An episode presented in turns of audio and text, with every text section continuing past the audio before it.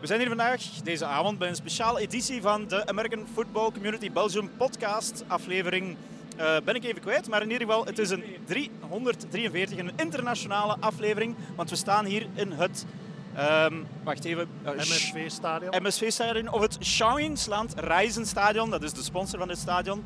Een, uh, een kuip van 30.000 mensen. En die was toch redelijk gevuld vandaag. Um, en we staan hier niet alleen. We staan met uh, de quarterback-coach van de Ryan Fire. Want dat is het uh, thuisspelende team hier. Alan Verbraken. Goedenavond, Alan. Goedenavond.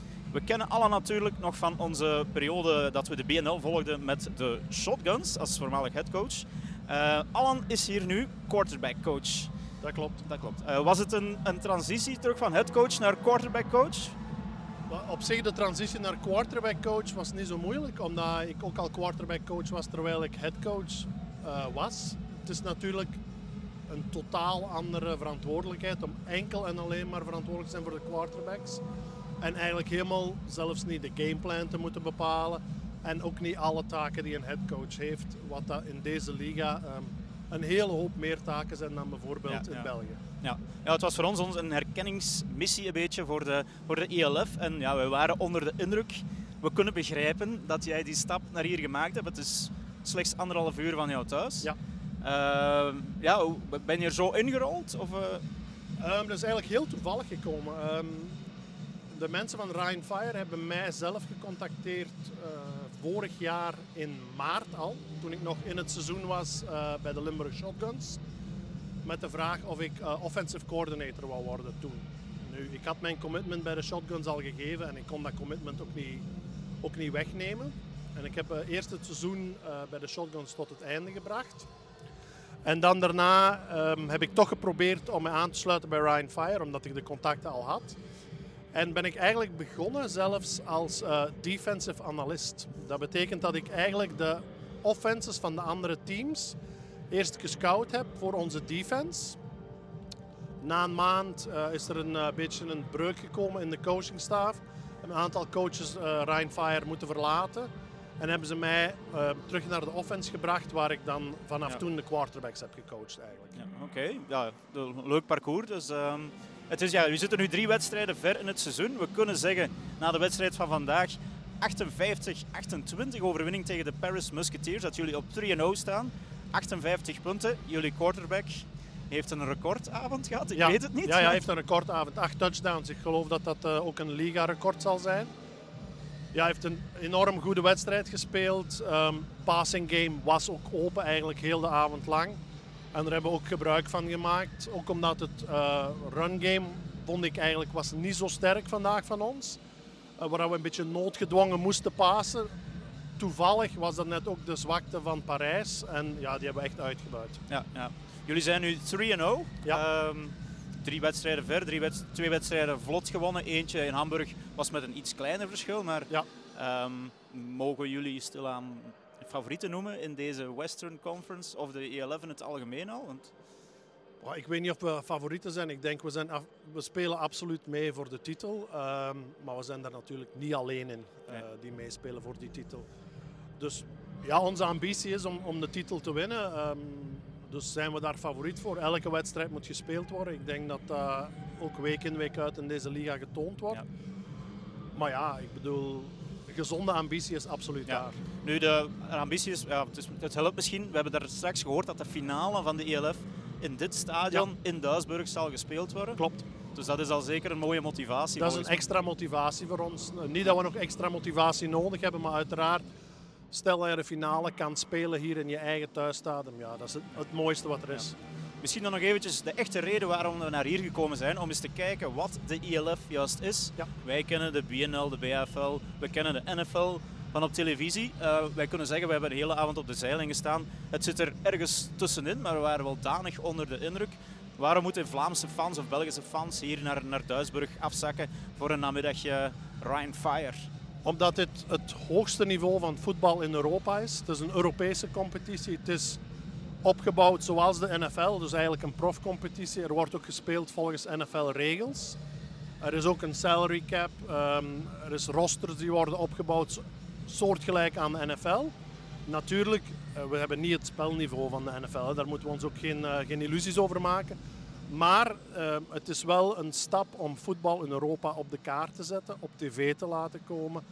Om meer bij de gewone mensen ook uh, bekend te maken. En ik denk dat, we, dat de Liga ook na het, nu in het derde jaar daar al aardig in slaagt. Uh, matchen komen ook op tv hier in Duitsland. Er ja. is een Game Pass. Uh, dus echt wel de moeite, denk ik. Er wordt eigenlijk een totaal marketingpakket aangeboden aan voetbal. Zoals dat in het verleden in Europa nog nooit het geval was. Tenzij met de NFL Europe, die dan ook uiteraard vanuit de NFL gesponsord ja. was. Er is wel een verschil met de NFL Europe, die toch heel vaak op Amerikaanse spelers ja. draaide. We kennen Kurt Warner met zijn succesverhaal bij de uh, Amsterdam Admirals. De ELF pakt het anders aan. Hè. Zij focussen echt op die Europese ja. spelers. Ja, het is ook de bedoeling om echt een Europese competitie te hebben. Om niet eigenlijk een, een afkooksel van de NFL te hebben, maar om Europese spelers en Europese coaches de kans te geven. Er zijn natuurlijk ook Amerikaanse coaches en er zijn ook Amerikaanse spelers. Maar die zijn beperkt tot vier spelers per, uh, per team. Dat wordt nog aangevuld met slechts zes Europese spelers. En al de rest moet eigenlijk homegrown zijn. En met homegrown wordt bedoeld spelers vanuit het land waar het team gevestigd is. Ja. Nu, een van die Europese spelers was vandaag een Belg. Dus de tweede connectie met ja. Ryan Fire. Uh, Philly Manoka, ja. de wide receiver. Ook hij had een succesvolle avond. Ja, hij heeft een heel mooie avond gehad. Uh, ik heb gehoord dat het uh, slechts zijn tweede wedstrijd ooit was waar uh, zijn moeder is komen kijken. okay. En in de eerste wedstrijd heeft hij niet gespeeld. Dus hij heeft vandaag twee touchdowns gescoord. Dus ik denk dat dat voor hem een, een prachtig geschenk was. En ik gun het hem van harte, echt ja. waar. Is het, ja, is het dan voor Belgische spelers misschien nou, wel een doel om naar te werken? Dus, ja, ze kennen de GFL, GFL 2. Maar ja, dit is, ja, de, de, de, ELF is toch nog een trapje hoger, denk ik, qua niveau. Ja, ik denk het is voor, voor iedere speler in Europa een, een doel om naar te werken. Jammer genoeg zijn we als Belgen een beetje in het nadeel, omdat um, natuurlijk de Belgische competitie is op zich niet zo'n sterke competitie zoals bijvoorbeeld de GFL dat is, of ook de Oostenrijkse competitie. Ja. Dus, en doordat de, het aantal Europese plaatsen beperkt is, wil elk team natuurlijk absoluut waar voor zijn geld hebben en wil ze de beste Europese spelers in het team brengen. Ja. Waardoor dat het soms voor Belgische en Nederlandse spelers een beetje moeilijker is om de stap te kunnen zetten. Maar ik denk, Feli heeft vandaag bewezen dat hij absoluut op dit niveau mee kan spelen. En ik ben er ook van overtuigd dat er zo in België nog spelers zijn die ja. dit kunnen. Maar ze gaan zich ergens waarschijnlijk in de GFL eerst in de picture moeten spelen. Om dan hier ook in de ELF een kans te ja. maken. Ja, wij gaan nog wat reclame maken natuurlijk voor die ELF. Al, om al te zeker de fans hier te krijgen. Teams moeten ook maar eens komen kijken, denk ik, uh, naar jullie trainingen, naar, ja. naar deze wedstrijden. Want het is een, ja, een hele belevenis gewoon echt. Hè. Ja, ik vind het wel. Um, het is eigenlijk net dat stapje meer. Hè. We zijn nog lang niet op NFL-niveau, maar ik denk we zijn op heel veel vlakken qua organisatie, qua um, mechan auto automatische mechanisme, automatisme zal ik maar zeggen, veel verder dan eigenlijk een normale club in het verleden is kunnen komen. En ik denk dat de moeite is uh, om te zien. Uh, ook als clubs, coaches of spelers bij ons op een training willen langskomen, dat, ze zijn absoluut welkom. Uh, heeft onze headcoach ook al, al tien keer bevestigd van alle clubs zijn welkom. Zoals je zei, wij, wij trainen in Düsseldorf, wat daar eigenlijk voor, vanuit het oosten van België een uur, een uur en een half, een uur en twintig minuutjes rijden. Ja. Dus ik denk als je uit het centrum van België komt, ben je hier op twee uur. Nee. Ik zou ja. absoluut die kans, die kans grijpen voor iedereen om, om eens een kijkje te komen nemen en om te kijken, kunnen we daar ook als lokale club iets uit leren? Nee. Wat ik denk dat wel het geval ja. is. We waren zelfs West-Vlamingen tegengekomen vandaag. Dus dat, wie weet, uh, ja, ik zeg het, het, het is niet ver.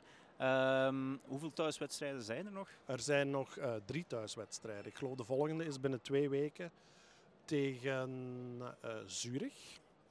Dan komt er eind juli, op 23 juli is er nog één tegen Keulen. En op 13 augustus is er nog een thuiswedstrijd tegen Hamburg. Ja, 23 juli, we gaan die datum dan misschien doorgeven aan de fans, want dat is een derby hier ja. in, het, uh, in, het, in het Rijnland.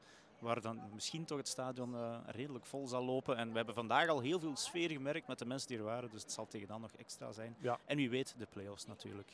Ja, uh, hopelijk hebben we thuisvoordeel in de play-offs. En dan komt er nog een thuiswedstrijd bij. En hopelijk raken we dan tot in de finale, hè, die we dan ook nog eens ja. thuis mogen spelen. Hè. Kijk, goed. Dan gaan wij er hopelijk terug bij zijn met American Football Community Belgium. wordt een stukje Europa.